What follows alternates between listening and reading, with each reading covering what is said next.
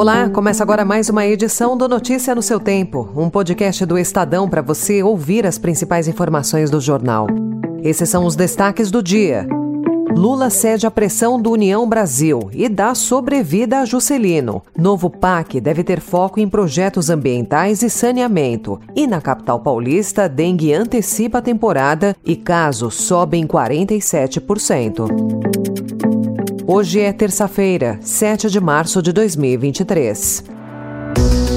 Estadão apresenta Notícia no seu tempo.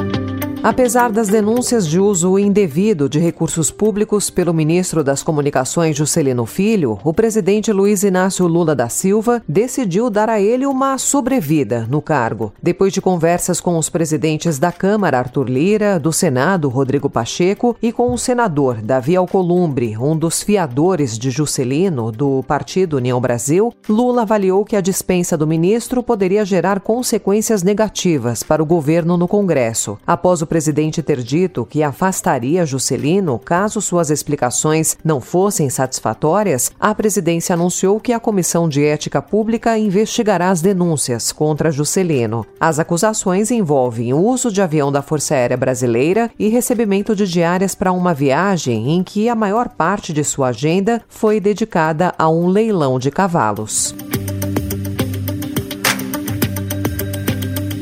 O ministro das Comunicações, Juscelino Filho, nomeou em uma das diretorias dos Correios o advogado José Rorício Aguiar. Rorício é apadrinhado do senador Everton Rocha, do PDT do Maranhão, compadre e aliado de Juscelino. O Everton, por sua vez, empregou no Senado o sócio do Aras do ministro, Gustavo Gaspar. Como mostrou o Estadão ontem, Gaspar é funcionário fantasma no gabinete da liderança do PDT no Senado. O Everton negou troca de interesses nas nomeações de Gaspar e Rorício. Gaspar não foi localizado. O Senado e Juscelino não se manifestaram.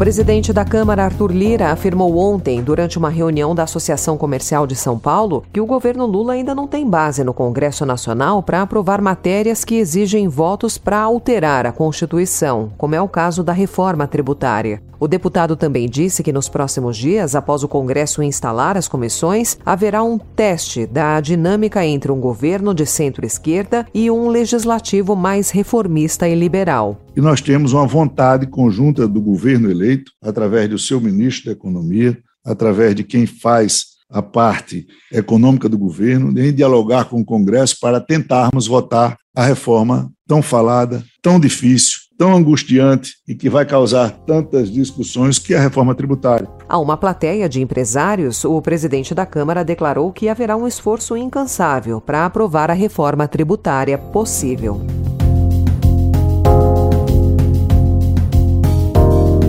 O governo deve dar destaque a projetos mais verdes na análise dos empreendimentos que vão compor o seu plano de investimentos, informalmente chamado de Novo PAC, que deve ser lançado até abril. A carteira também deve priorizar o setor de saneamento para alcançar as metas de universalização, já que hoje quase metade da população ainda não tem acesso à rede de esgoto. Responsável pela agenda na Casa Civil, o secretário especial de Articulação e Monitoramento, Maurício Muniz, disse que tem feito uma espécie de filtragem das demandas dos estados para analisar o que é viável e pode entrar na agenda federal. A lista tem 417 empreendimentos. Durante a campanha, o governo prometeu uma guinada do país na agenda de sustentabilidade. Após ser alvo de críticas pelo silêncio e não adesão à declaração conjunta de 55 países que condenam crimes cometidos pelo regime de Daniel Ortega na Nicarágua, o Brasil deve se pronunciar hoje no Conselho de Direitos Humanos das Nações Unidas em Genebra. A linha do governo Luiz Inácio Lula da Silva, segundo diplomatas envolvidos no caso, será de demonstrar preocupação com as violações de direitos humanos, mas ainda defender uma posição construtiva do Brasil no trato com com o regime.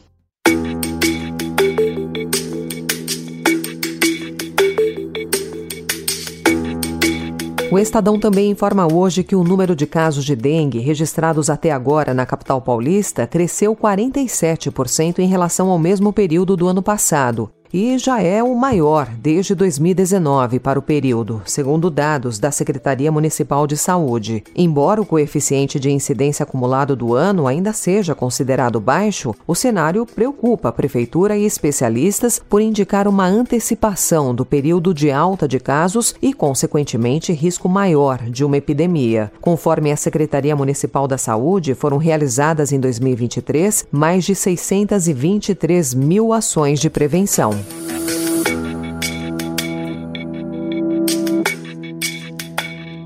E no segundo dia do Congresso Nacional do Povo, o evento político anual mais importante da China, comandantes do Exército afirmaram que o país deve fortalecer seus investimentos em combate urbano e melhorar a sua capacidade estratégica e de logística para tomar Taiwan, que é uma ilha considerada território separatista por Pequim. O posicionamento ocorre um dia depois de o governo chinês anunciar que aumentará os gastos militares em mais de 7,2% este ano e alertar para elevação de ameaças em várias frentes, entre elas Taiwan e a intensificação da rivalidade com os Estados Unidos. Notícia no seu tempo.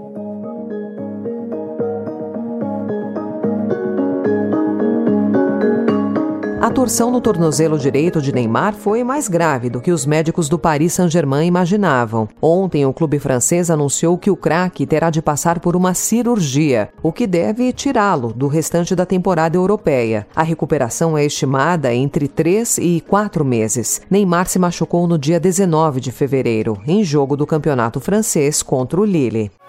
Venha ver esse mundo esmeralda, venha ver 环境更大。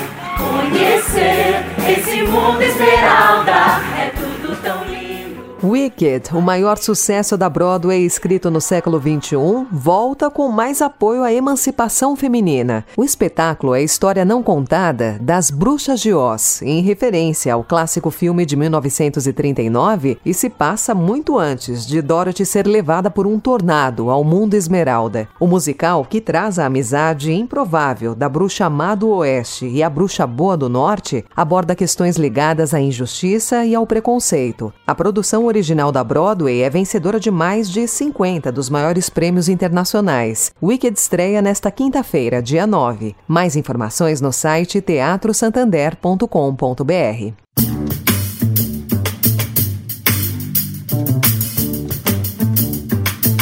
Essa foi mais uma edição do Notícia no seu Tempo, com apresentação e roteiro de Alessandra Romano, produção e finalização de Mônica Herculano. O editor de núcleo de áudio é Manuel Bonfim. Obrigada pela sua escuta até aqui e até amanhã. Você ouviu Notícia no seu Tempo.